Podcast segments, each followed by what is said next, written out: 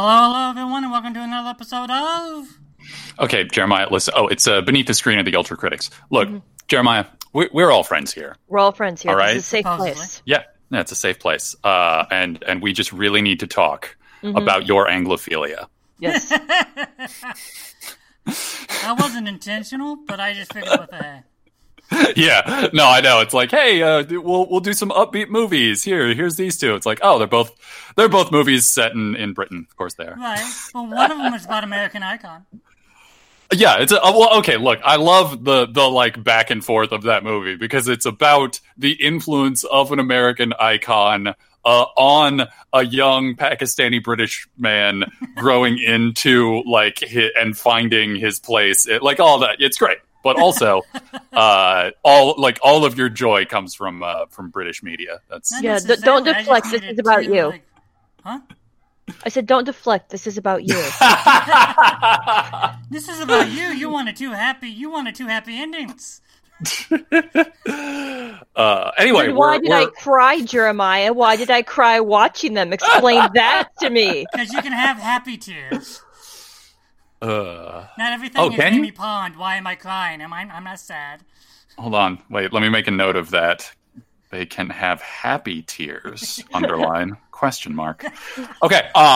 Anyway, so yes, today's episode. Something an emotional abuse, I would say. How dare you? I am very supportive of whatever those human emotions are. Yeah. Anyway, today's episode is trying to bring a little bit of positivity to this world? Question mark? Is this still a world that we live on? A world that, speaking of emotional abuse, seems to do nothing but give us. Yeah. Yeah. I have hard. We live in a society vibes every moment, every day recently. Oh my god! So much. So, like, I'm thinking about trying to say Star Trek, the one with Janeway again. Even though Voyager! Wow. I don't know. I'm afraid to go back to Voyager because, like, I watched Voyager when it was on TV, and I was like kind of dumb, so I don't know how bad it will be. That's right, Thaddeus. You used to be dumb. I was dumb in a young man way. Now I'm dumb in an ancient way. Right. Like, I started Voyager, like, 3 days after finishing Deep Space Nine. And I'm going to tell you right now, probably should have waited longer. Yeah, you should have really let, you gotta ruminate in Deep Space Nine. Well, no, you really gotta... Things are, like, these are two vastly different shows. Yeah. Even though they're both Star Trek, one of them has a much more different sort of, like, mindset on how a story is told. And the other one is Lost in Space. Right. And not only that, but, like, I'm sitting here going, this is a really awesome story. And then I realize, you're never going to do anything with any of this, are you? Nope. Oh, God. Mm-mm. Yeah, it's basically a Lost in Space, except a much larger percentage of the population wants to have sex with a robot. Season 3 or 4, I was told. No, the holographic doctor's there from the beginning. Oh. Yeah. Yep. Okay. Set him up, knock him down. Wah! Thank you for falling into my trap, Jeremiah. You're welcome. All right, let's get on to the two movies we're looking at today is Blinded by the Light and Paddington. For some reason, a movie that keeps slipping out of my head. We're going to start off... the reason you keep forgetting about Paddington is it's that, like, David Foster Wallace speech about this is water. Like, you spend so much time immersed in Paddington that you keep forgetting that it's a thing. It's too present in your life. Okay, so we'll start with Blinded by the Light. Okay. You just move on. You just keep going. Swim upstream like a salmon. Well, we will see if Jeremiah remembers what the other movie is by the time we're done talking about Blinded by the Light. Okay. It's a social experiment. Blinded by the Light, directed by Gunda Chadha, written by Paul Medea Burgess, Mrs. Chadha herself, and Sarah Faz Menzer, which is a book that was basically a series of essays about his experience listening to Springsteen. Kind of like a Nick Hornby-style version of, like, High Fidelity. Yeah, Greetings from Burry Park, Race, Religion, and Rock and Roll. Yep. And the movie is essentially... Kayla, you want to take it? Yeah, so the movie is about... Our main character is Javed, who is a 16-year-old... He actually starts on his birthday, a 16-year-old Pakistani-British young man in a town called Lofton. And this takes place in 87, I believe, so they're under the fist of the Iron Lady. And he clashes with his traditional Pakistani father and his traditional Pakistani family, where he both, like, loves his family, but he also wants to escape. And a young Sikh boy at school gives him a Bruce Springsteen tape, which sends him off into becoming a huge Bruce Springsteen fan, inspires him to really push his writing and poetry, along with a teacher at the school who continually submits his writing to contests. And there's also this strong background of both the end of the good jobs and the poverty of the area that he lives in, as what, like, it's a blue-collar working class that's slowly being eaten away at by the edges. His father it's like a kind of dying rust, like the beginning of a Rust Belt dying sort of setup. Yeah, it's very much the British Rust Belt kind of thing, and Luton. As well as the issue is that there is a rising neo-Nazi group, the National Front, which is a real group that he is dealing with as they are victimizing and harassing Pakistani people in the neighborhood. And there is sort of a culmination where on his sister's wedding day, when they're trying to get to the community center for the wedding, a white nationalist march takes place and his father is attacked and lives, but like it's sort of all of these things are happening, and it sort of ends with him quarreling with his father and his traditional family, and them sort of reaching an understanding about the power of his writing in his community, and his father sort of giving him his blessing as he takes his son far away to college. And this is all through the lens of Bruce Springsteen lyrics and references. And he actually eventually comes to America to visit the home neighborhood of the boss. Can't imagine anything better reason to visit the United States of America than the boss. Yeah, I can't imagine why Jeremiah would choose this movie. I am a Springsteen fan, yes. Look, I'm not, no shade. I enjoy Springsteen, but I am not conversant as much. I know the big ones, you know, I love me some Born to Run. But I'm less conversant in the deeper catalog, as it were. Although this movie definitely got me looking at my various streaming services and being like, okay, I'm going to add that album. Can I add that? Well, it's also one of the things where, like, this is one of those movies where, like, some people are like, you have to be a Springsteen fan to really dig it. And I'm like, I don't think you have to be. No, I don't think you have to. Because Kara, are you especially conversant in Springsteen? I'm not, but I actually do have a fun Springsteen story. Okay. Is that back when, in the mid-90s, there was like a terrible sort of family drama that I'm not going to get into, but essentially, like, my mom and I had to pack up our car and drive from Arizona to Illinois in the middle of the night because of a family crisis with our family in Illinois.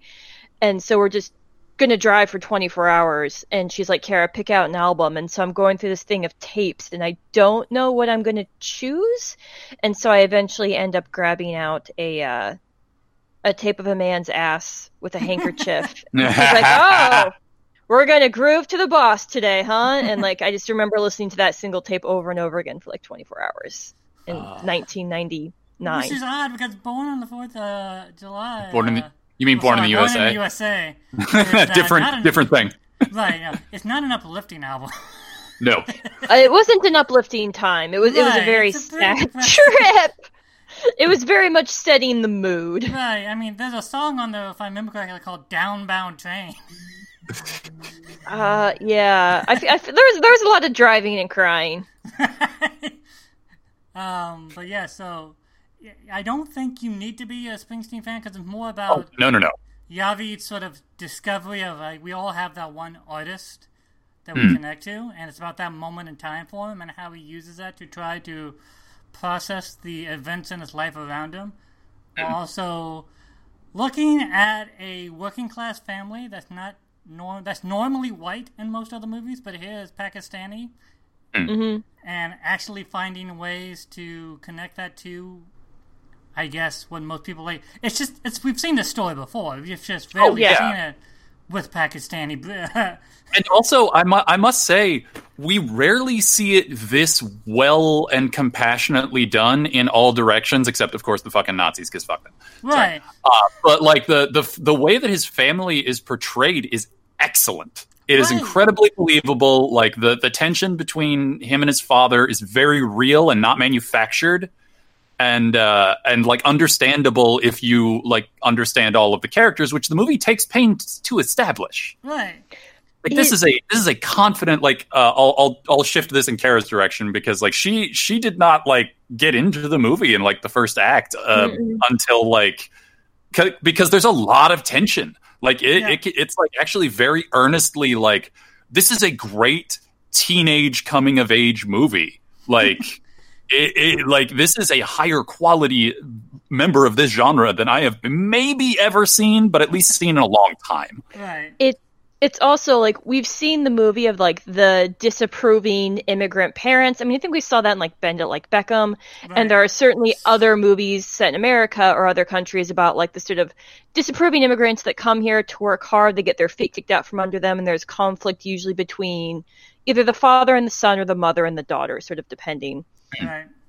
And his father is a really great character and very humanized in ways I think are great, especially because he's a very vulnerable person, like as he loses his job and like his whole family has to do everything they can.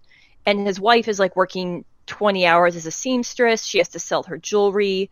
They're worried that they won't be able to afford their daughter's wedding, which would be very, tragic, like socially a tragedy. Right. And there's this great moment where his wife is, she's kind of combing his hair and she's combing some like hair dye into his hair.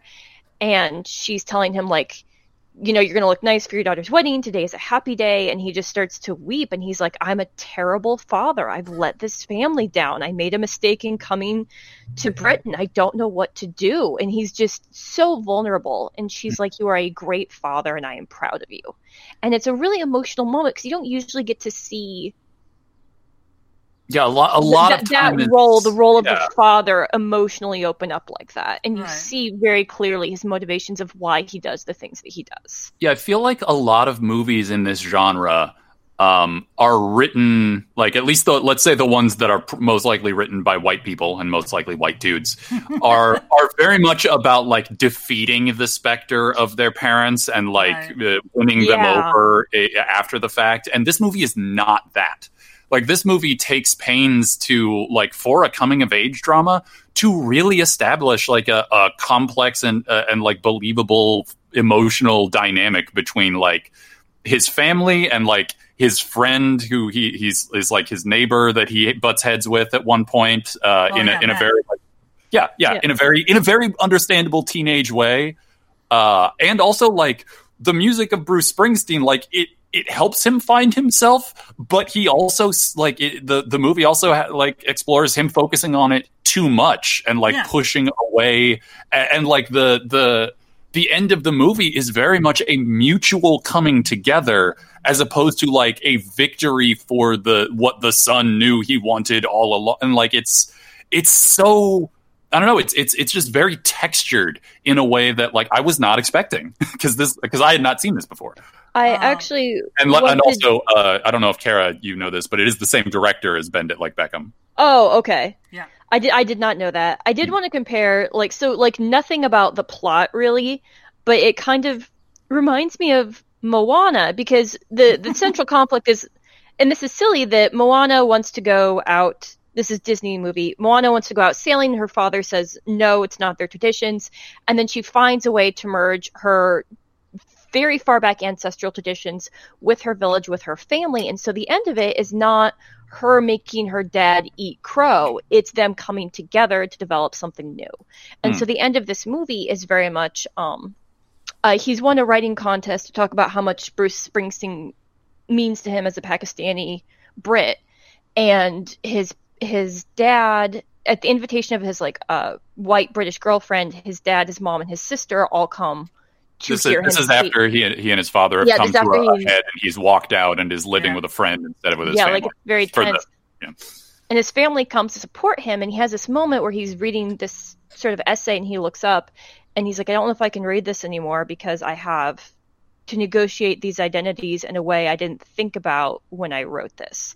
And it's very clear he's having this moment of like, I don't want to stop being Pakistani and British. I want to be all of these things. And he bonds really closely with his dad. And his dad's still not a perfect man, but they both reach out to each other, which I think is a great way to have a male story end, is with the men reaching out to each other with love and understanding. I don't think there are enough stories that end like that, and especially not a lot of immigrant stories, which are almost always about how your family is wrong.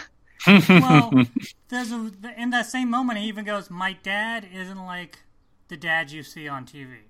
Mm-hmm. He's not a jokey kind of dad. He's kind of sad.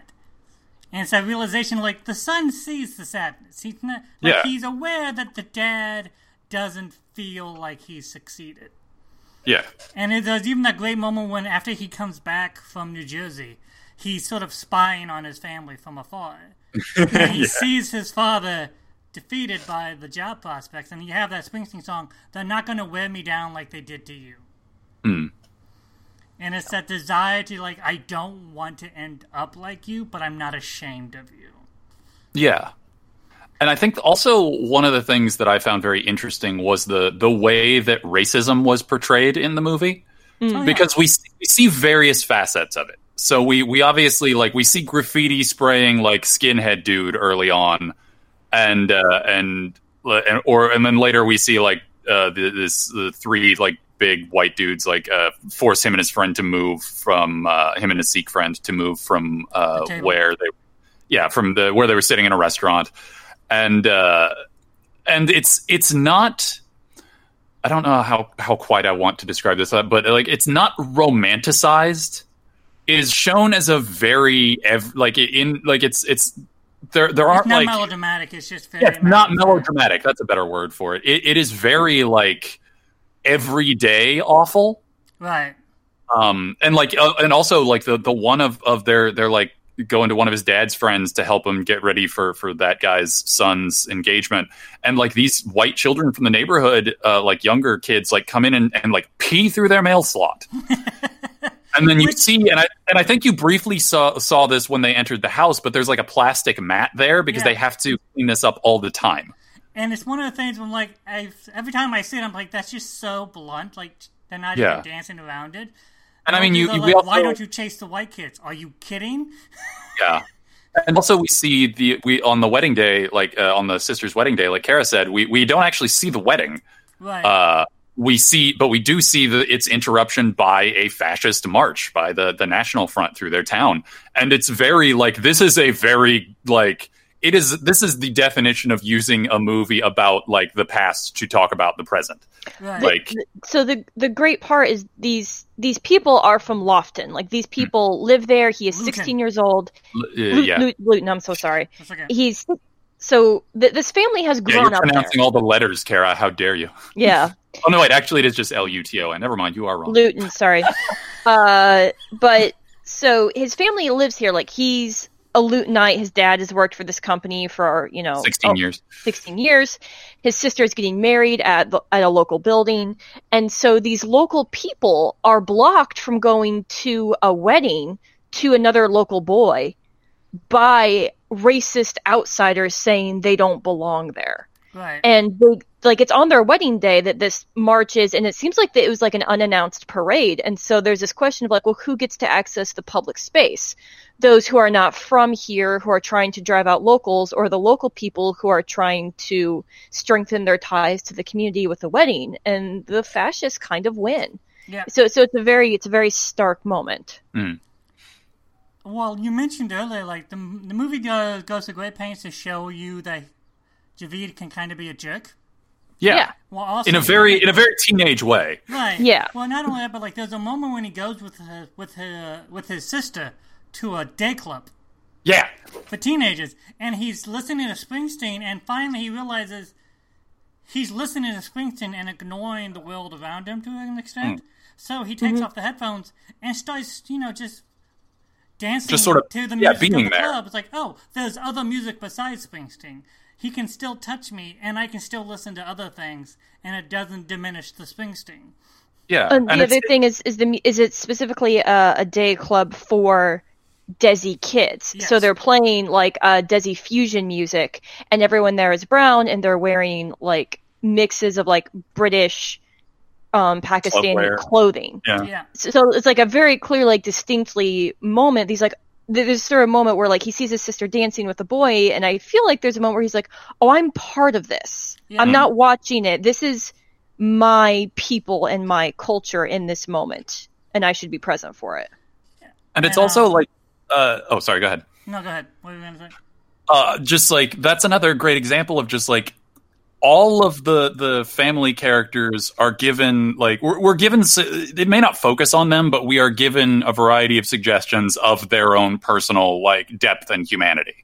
Right. Because, like, that little scene where he like, goes to the club with his sister is just like, oh, we hadn't spent much time with her, but, like, they come to understand, like, each other's private lives a little better, and like the mother like we see her working, and like that intimate moment that Kara was talking about earlier with her and her husband, when like the husband's sort of breaking down, and also like her sort of pushing back against him later after like Javed has left, and like it's, I don't know, it does a really good job of establishing character. Right. Well, like there's that one moment between the parents when the mom's calling out the dad. It's like, you left Pakistan. He just wants to go to, like, Oxford. Like, yeah, he just wants to go to Manchester. Like, right, come on. It's like, not a different country. Like, I really love that scene for a lot of reasons. One of them being is that I haven't actually really heard sort of the I feel weird saying, but like the immigrant story being put that way, where she puts it to him as like, our son wanting to be a writer and going to this school is no different than you wanting a better life and coming to the UK to have it. Right. This is exactly why you can. And so I think that's such a great way of sort of phrasing that tension of like, he's not deserting us, he's not leaving us, he's moving on towards something. Right. And you were, you know, you once told your dad to bite it, and that you were going to do the thing you were going to do too. Like, how is this any different? Well, that's because that parental's choice is an adult choice, not a baby choice. Hmm. But the dad and Javed have an argument. Mm-hmm. That it's really weird, because when they filmed it, because this movie's like a year old. Yeah. Yeah. But even then, like, the argument is, the dad says, everything that's wrong here is worse than America. And yeah, he's like, no, everything that's wrong here is better in America. And no, it's like, everything that's good here is better in America. Right. It's like, well, yeah. I don't know.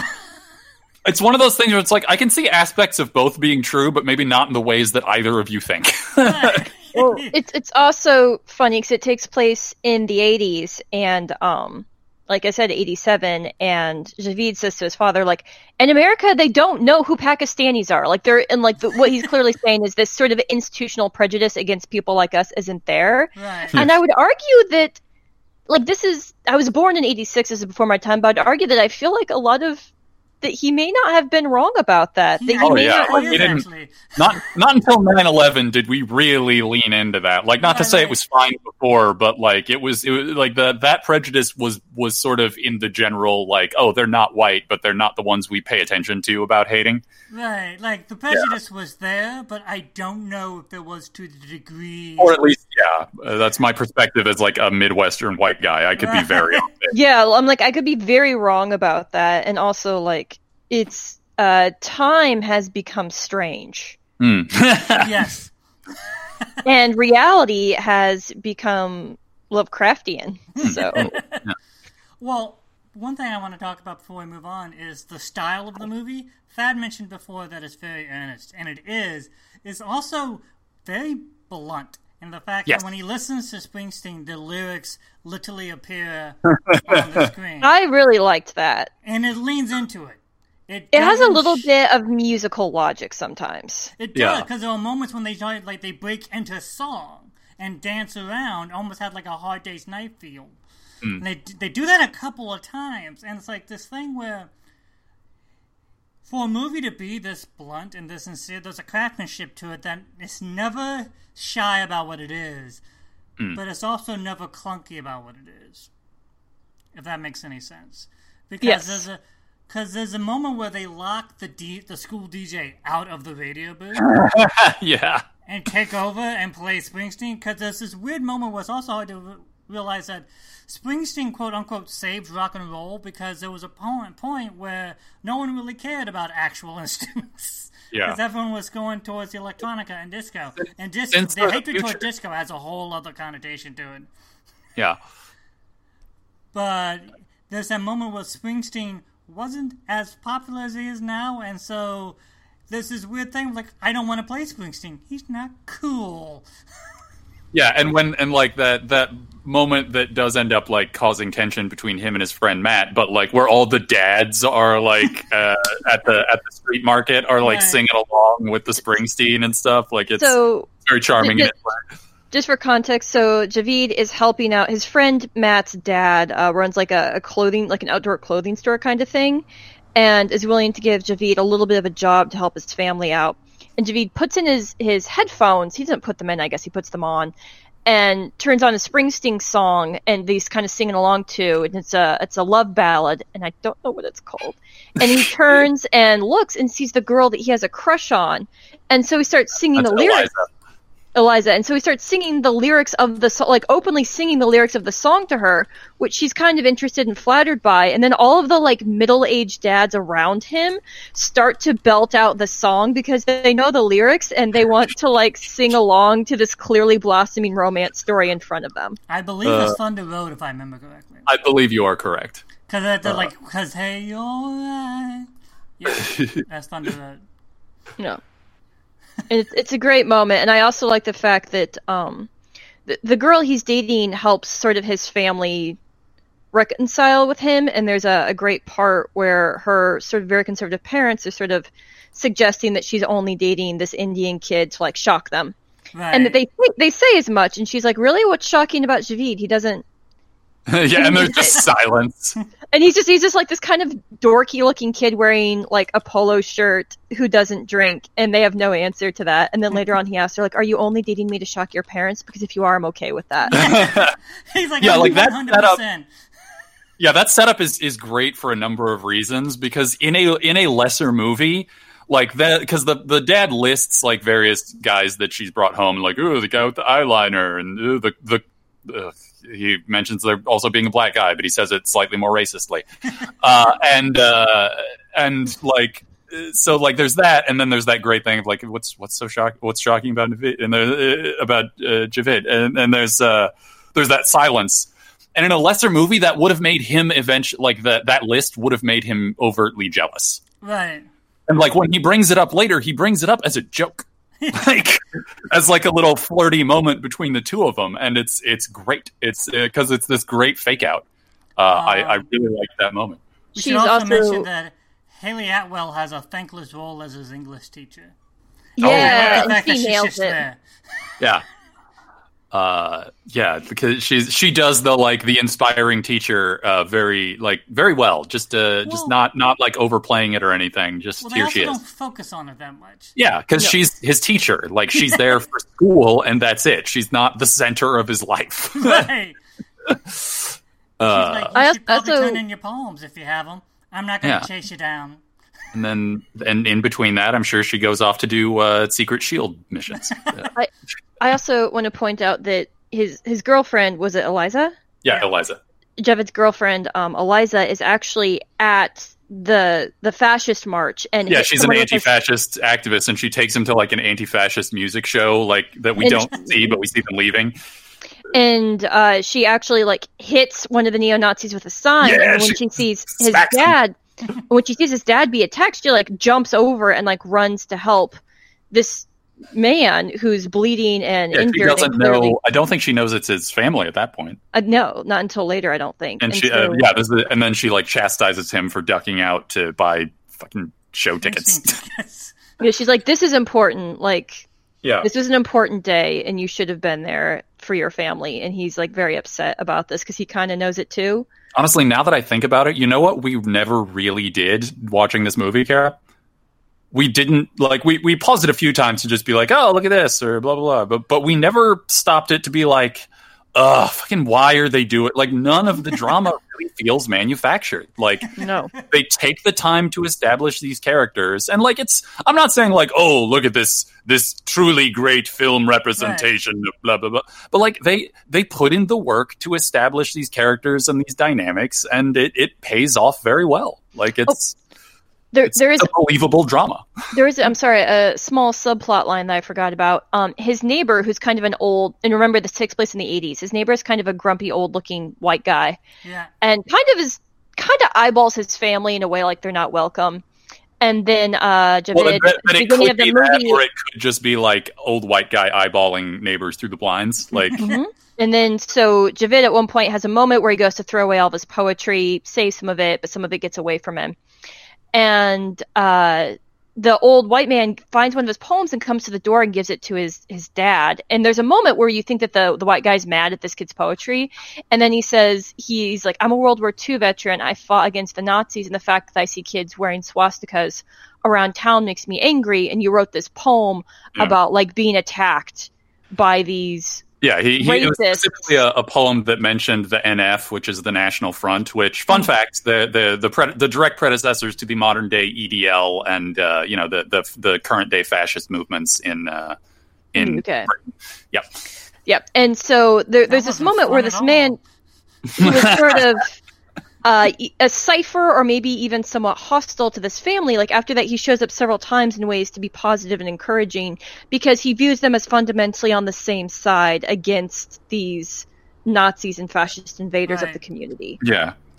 And that actually, there's an undercurrent, like, those moments, and also that moment where he and what is his friend's name? I think it's Matt. No, not Matt. Lupa? Yeah. They're at that restaurant and they get confronted, and they move tables because the sort of fashy seeming youth, who I think we also see in the National Front march later, at least one of them. Roops.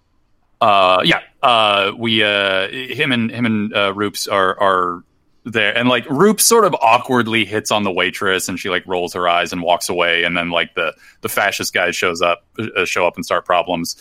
And then, like, when they leave something at the table that the fascist jerks took, and they go and take it back, and there's a little bit of a confrontation, which Javed, of course, solves by, like, starting to speak Bruce Springsteen lyrics at him, and then Roops comes up, and they sort of leave, and there are these sort of nods of acknowledgement from, like, other people, including the waitress that they kind of annoyed earlier.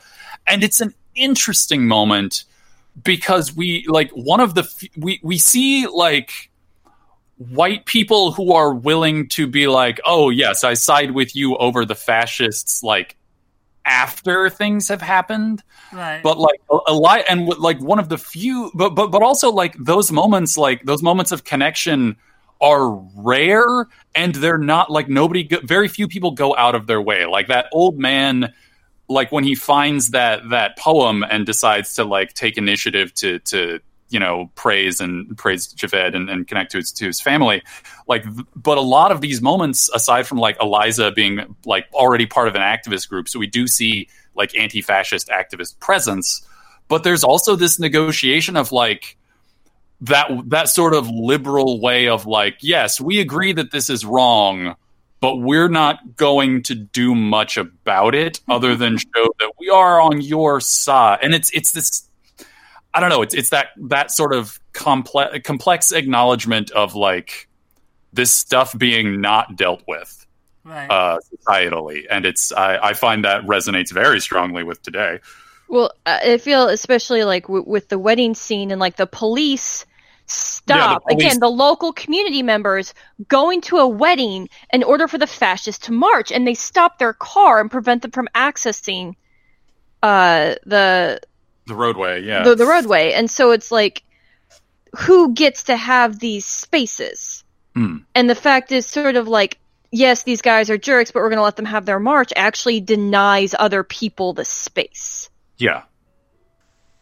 And it's, I don't know, like I said, I am not surprised that this movie came out last year. It came out last year and didn't do that well. Oh, that is a shame. It did not. I remember hearing about it, though. Right, probably because I wouldn't shut up about it. No, I don't think it was you. No. I just realized that, like, denying that you would have mentioned it came across as very weird. So no, it wasn't you. Who cares what you say, Jeremiah? Yeah, and this is terrorist time now. And I couldn't, like, restructure my thought fast enough, so I just kind of faded out, hoping that someone will edit in sound effects and post to cover that moment for me. Because we have a post. Yeah, no one will do that. There's no post. Kira, you can't edit audio. Can't edit audio. It's impossible. It's not happening. Oh, it's possible. We just don't have the tools for that. Or the time or the wherewithal. There's no such thing as audio editing. That's a fiction you've been lied to. Anyway, do we have any final points before we move on to whatever the other movie is that we were talking about? Let's see if Jeremiah... good for you. Did you write it down? Yes. That's cheating. Oh, that's cheating. I've done it from memory. Anyway, but yeah, I highly recommend this movie. Like, I really like. I wasn't expecting not to enjoy it because Jeremiah has good taste in movies, and he is the one who usually does the list picking. But like, really, like, I find coming of age movies often kind of lukewarm in my ancient days here at the twilight of the world. And I really enjoyed this. Like, this is a movie much like the French one whose name escapes me that I really connected with. Talking about 2 Days, One Night? Yeah, 2 Days, One Night. I think the movie was in French, but I don't think it was a French movie. I think it was a different country. Yeah, but I really do recommend it. This was a real good movie. Same. I would recommend give it time to get, because it feels like it's kind of treading water, but it's actually getting its feet underneath itself to, like, move forward with the story, and it doesn't take any of the really obnoxious turns. Everyone feels very real. I had it on my top 10 of the year, so we know how I feel. Yeah. But you also watch, like, so many more movies than either Kara or I. This is true. Moving on to 2014, Paul King's Paddington, which have you guys actually seen this yet? No, actually. No, I haven't seen it. Look, I've watched the Patrick Williams video about it multiple times, but I've never myself seen it. And I also remember your review and your overjoyed praise for this movie, basically constantly since 2014 or whenever it was you saw it for the first time. It's so good. Yeah. It is also a movie. Like, honestly, one of the big connections between these two films, aside from Jeremiah's unhealthy and consistent Anglophilia, which I feel like we got sidetracked from addressing, but anyway, is the fact that, like, it's a movie that is it's very, it's still a very broad movie in a lot of ways, but, like, the family dynamics, family movie-ified though they are, like, they're given more, like, the father, in a lot of ways, I think a lot of the cartoonishness in stories like this come from how parents are drawn. Yeah. And I think in Paddington as well, like, what happened with the Mr. Brown to make him so, like, stick up his ass is, it's silly. You haven't explained the plot of the movie yet. Okay, fine. Okay. I was waiting for you to peter out and Kara to jump in. So... Paddington is the story of a bear. So 40 years ago in Darkest Peru, this English explorer goes and he meets this family of very intelligent bears. And he warmly invites them to come to London, teach them English, and leaves them several artifacts, including a love of marmalade. In the modern day, it's like a Neverwind, but we're going to say the modern day, This young bear lives with his... Oh, no, Kara, it's not the modern day. It's 2014, which I believe was like 30 years ago. Yeah. This young bear lives with his aunt and uncle. His uncle dies, and his aunt is elderly, and they're all bears. And so his aunt tells him that he's going to go to London to try and find a new family, and she references... the children that arrived during World War II in the Blitz and were picked up at the train station to have new families. It's like this moment of British pride. Oh, yeah, the Kinder children. Yeah, the Kinder children. And so Paddington goes off. His first day in London is not great, and he ends up meeting this family, the Browns. Mr. Brown, Mrs. Brown, and then the two kids whose names I have written down, but I don't remember. I believe it's Julie and Michael. Julie and Michael. Okay, so Mr. Brown is an insurance guy who's very worried about safety and danger. His wife, Mrs. Brown, is a dreamy children's author who is always interested in the spiritual. Their daughter, Julie, is a little bit angry, teenager tense. I was way off. It was Judy and Jonathan. And Jonathan. Judy is angry teenager tense with like her always wearing her headphones and kind of angry at her mom for being spacey. And the little brother, Jonathan. I believe you've forgotten that Judy's problem is that she has a severe case of embarrassment. Yeah, she's chronically suffering from embarrassment. And then Jonathan is a young boy. I think he's only like 8 or 9, and he wants to be an astronaut. He's constantly in danger, and after breaking his legs, Pryor is no longer allowed to have dangerous toys. And so when Paddington comes to their house, like his misunderstandings about like what a house is and what a home is, they pick him up with the intention. Mrs. Brown picks him up. It's like, we're not going to leave this small bear child in the station. We're going to pick him up and we're going to find out where he can go safely. And so Paddington accidentally destroys their house. And then over the course of the film, he sort of bonds with each of the family members in an individual way, including eventually Mr. Brown. At the same time, we see a plot line where this woman who is like a taxidermist is obsessed with the idea of getting this bear, who is ultimately named Paddington by the family, of getting this bear and stuffing him, like killing and stuffing him for a taxidermy thing. And eventually she attacks him in the house and escapes without anyone noticing that she's there, but he has no words to describe what it's like being attacked by somebody in a wetsuit wearing a gas mask, who describes it as an elephant snake destroyed the house. At which point they think he's lying. He runs away trying to find the explorer. All this time he's trying to find the explorer.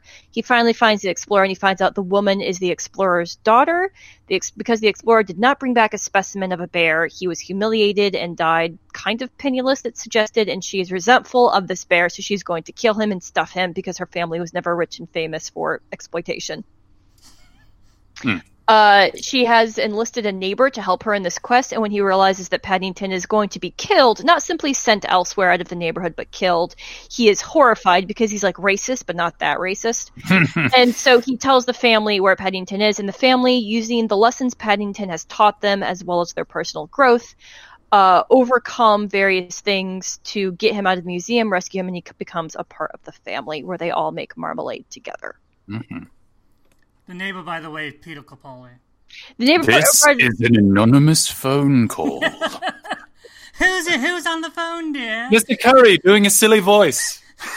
The film is very, like, has these beautiful, warm, lush colors in the background. It has a lot of really, really great transition sequences. Like, up there, like, it does a take on the sort of Wes Anderson cut-in-half ship from Life Aquatic, but with the house, and it's lovely because they use a little dollhouse to transit. Like it's so great. I would say that visually speaking, the movie is stunning, like stunning and well thought out visually. Like everything about it should have won. I don't know if it did, but it should have been nominated for some sort of recognition of like set decoration. No, I don't know what award that is. America. And it bombed so bad here that we didn't think there'd be a sequel, and there was, and the sequel was even better, and it bombed even worse here because Americans hate Paddington. That's Americans are a fallen people. I know. It's also like, it's funny because it's a very British movie. Like both of these movies are actually very much like alluding to, but not dealing very intently with the British legacy of colonialism. Right. Because why is there institutional racism against Pakistanis? Why did this Pakistani family choose the UK? And the same thing of like the explorer was supposed to go to darkest Peru and murder an intelligent being in order to be rewarded. Like that's a dark plot twist. Also, the villain played by Nicole Kidman. Who is having a ball.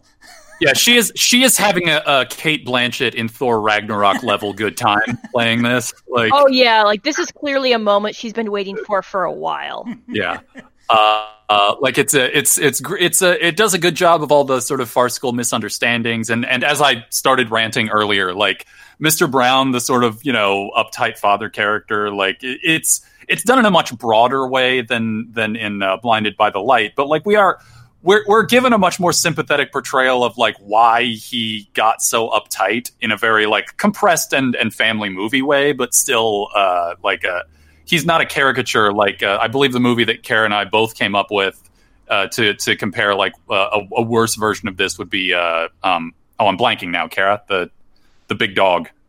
Beethoven. Thank you.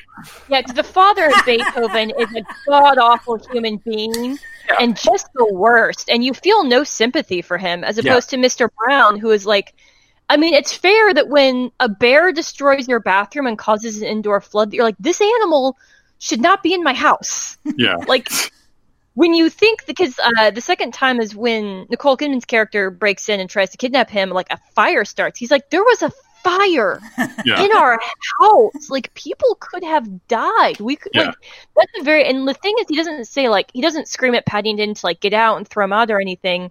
What happens is he's talking to his wife and he's like, he can't stay here, we have to find somewhere else for him to go, and then Paddington chooses to quietly leave. But, like, even then he's not going to throw like a young bear out on the street. He's like, he can be, you don't have, he just can't stay here. Well, and like that when the dad returns home after they go looking for Paddington. Mm-hmm. And they're like, did you find anything? Any news? And like, no news. And the camera's like in the back, like behind him, and Mr. Brown just hangs his head. And the paintings of the trees on the wall, the limbs just go limp. They just wilt. Yeah. There's this beautiful tree with like pink sakura blossoms that's like in the entryway of the home, and when Paddington leaves, the boughs limp and all of the blossoms drawn in the background disappear and all the flowers die. To like illustrate the pain that the house is in without him. The Paddington movies have a look very much like silent movies in terms of like they tell you so much visually. Well, even when they meet Paddington in front of the Lost and Found, and like the found sign in the wide shot, the Lost and Found, like the light bulb in the found side of the sign is like flickered and dull. And like when they decide when Mrs. Brown comes back or comes up to him, the found light like clicks on. And it's just like, it's such a great little, it's so packed with little visuals like that. And also, like, there are just a lot of jokes for... It's one of the things where, like, there are jokes that kids won't get, but that's not because they're, like, over the head. They're just sort of, like, done in an adult way. And not like an adult way, exactly. Again, it's nuanced. Like, who's on the phone? It's so... It's Mr. Curry doing a silly voice. Not him. Oh, he's just Paddington's been kidnapped. Like, okay. It's real good. And like the rescue mission at the end, it also has like this reference to like the Mission Impossible. It's so good. It's just everybody gets a chance to shine. It's a great, like, the family is a really good dynamic. Sally Hawkins is of course always a joy to run across. And also honestly, like the animation on Paddington, just wow, it's so good. Yeah. Like, Paddington is voiced by Ben Whishaw, by the way. But there's a moment when they take Paddington to, what's the guy's name? Jim Broadbent's character, Mr. Gruber. Yeah. And Jim Broadbent is playing a very broad caricature of a German. Yeah. But he tells the story, and like they use the toy trains to sort of illustrate what the Kinder children were, and basically like what this moment they're talking about is. Yeah. And the broadness of how he's playing the character feels in line with the movie, because the movie is not a cartoon. No. And I feel like people use live action cartoon in a way that means like... Well, because in America they think of Alvin and the Chipmunks, right. Like they think of the Smurfs, they think of these like cheap, slapped together, sort of heartless, capital F family genre movies. Like it's, went on a little bit of a thing. Because there's a moment where we talk about how Capaldi's character is helping Nicole Kidman's character, and he has a massive crush on her. Yeah, he's drawn as this like lonely shut-in, right, who's sort of pathetic and like looks after the neighborhood in an obsessive old man, like kind of racist way. Right, and then when she captures Paddington, she throws him into the van, and the van on the side says "taxi" with the door open. It's not till she slides it shut says "taxidermist." Yeah, it's such a great. God, there's so many like, great. What are you doing? You're going to kill it? Yeah.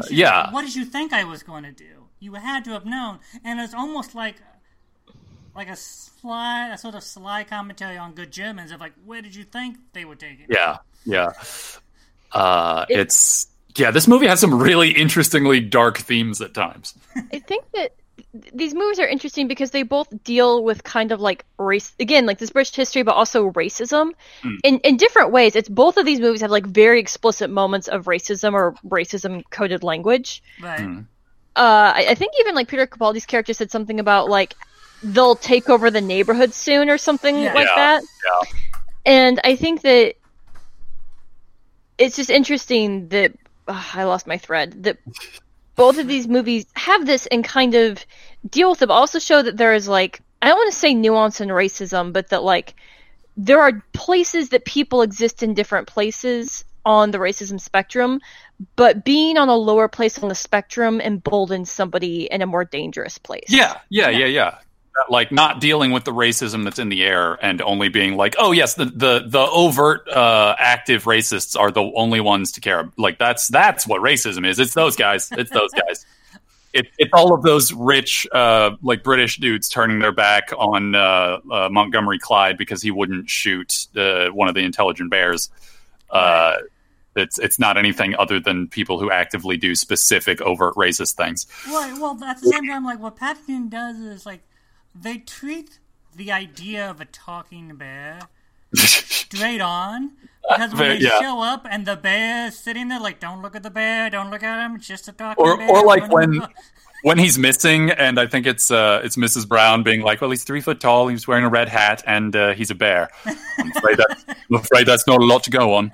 And she goes, really? Oh, wait, I had something, and now I lost it. Oh, that was it. Like, the one, like, thing that I will criticize, and it's a sort of a sidelong thing that connects to a outside issue, I suppose. But, like, the bit with when they're in the Geographer's club, where Mr. Brown is, like, cross-dressing to sneak in. There's something about the British tradition of cross-dressing humor that puts me a little bit on edge because I have an ongoing curiosity / concern about how that connects to how virulent anti-trans stuff is in the UK in the present. And like I recognize that those are separate things. Right. But I wonder personally, and I don't know if there's writing on this. I'm sure there is, and I just haven't looked into it deeply enough. But like, I often wonder if the British tradition of using cross-dressing as a sort of slapstick, ridiculous thing is part of why like the British public and press are so much more willing to dehumanize trans people because they see these things as linked. Right. And I don't know. I think about that. And this movie is not doing it in an overtly mean way, but in a way, that's kind of what we were just talking about. Right. Well, and part of what this movie does when Mr. Brown does dress up as a woman is you're used to that guy going that route, but instead it turns into, so your arm grew back then. Mm-hmm. And he's like, nope, it's a fake arm. Really? And he just stabs it, and you're like, Yeah. So it's, I don't know. I had a complex relationship with that scene, mainly just because of all that stuff I just rattled about. Right, but I agree, but for me, it's saved slightly by the fact that it doesn't go the route you would normally. Yeah, it diverts into another, a different kind of ridiculous because of like, we don't see the picture of the person he took the clothes of. Like, we see the guy who's asking the disguised Mr. Brown questions, take the ID badge out of the pocket and look at it, and we find out that like the woman who he's dressed as was much heavier and was apparently missing an arm, and also had a beard. And And yeah, so it's like it's one of the things where like I get, so, it almost sounds like the ID wasn't even a woman. Oh yeah. So he's like. I actually, what I thought was actually really interesting about this scene, and I didn't mention it at the time, was that so essentially he has this idea, someone who looks very different and only has one arm, and then they're like, "Did your arm grow back?" And he's like, "No, this is a fake arm. You can stick me with a pit, you know." And then he's like, "No, it's a fake arm." And then there's a cut back to Paddington searching for documents, and then cut back to him and the guy just stabbing him with a pin, a PIN pin, and which is funny, but it's also I think. I don't know how it is, but it's also like one of the things that disabled people talk about a lot. Oh, yeah. Is people feel like, oh, like, hey, you have a fake arm. Why don't I just mess around with your fake arm? It's like you're not really blind. You're not acting blind. Right. But it's also like that's $5,000. Like if that was a fake arm, it'd be like $5,000. Don't poke it. Don't grab me. Not cheap. Don't grab my assistive devices. It's that way that like my hearing aids. Don't. Grab somebody because they're disabled and think that you can play a game with their it's that territory. It's that thing about the bodies of other seen as territory for investigation by the majority group. So like whether it's white people like grabbing black hair or whether it's like messing with someone's prosthetics, like it's just that like presumption that like, oh, this is different and therefore I have a certain right to investigate it. Right. All right. So that's all the time we have for right now. Bleak. We're a bleak moment to end on, but it's a very charming movie. Well, that's what I liked about it. Okay, you know what? This is why I love Paddington. There's a lot to discuss. Yeah, that's a weird... Yeah, it's a good family movie because it respects like the humanity of its audience and its characters, even the bear somehow. Yeah, especially the bear. Yeah. I highly recommend the second one, which is even better. Mm-hmm. All right, that's all the time we have for now. Next time we'll have another episode on Antifa propaganda. Whoa! Yay! Or as Thad overheard someone say, Antifa. No. They did the like Antifa as opposed to Antifa. They did the Trump pronunciation. Yeah. Gotcha. Anyhow, we will be looking at comic book movies, in particular the last decade of the DCWB and the MCU, in terms of what propaganda they have successfully or unsuccessfully or unintentionally have done, and also probably delve into how the Pentagon has worked with movies in order to, like, in a quid pro quo sense. Mm-hmm. Right. That's going to be a fun one. And we'll be by Alejandra again, so that'll be fun. Yay! All right, that's all the time we have. Say goodbye, Thad and Kara. Goodbye, Thad and Kara. Look, we're going to talk about this Anglophile thing. Bye.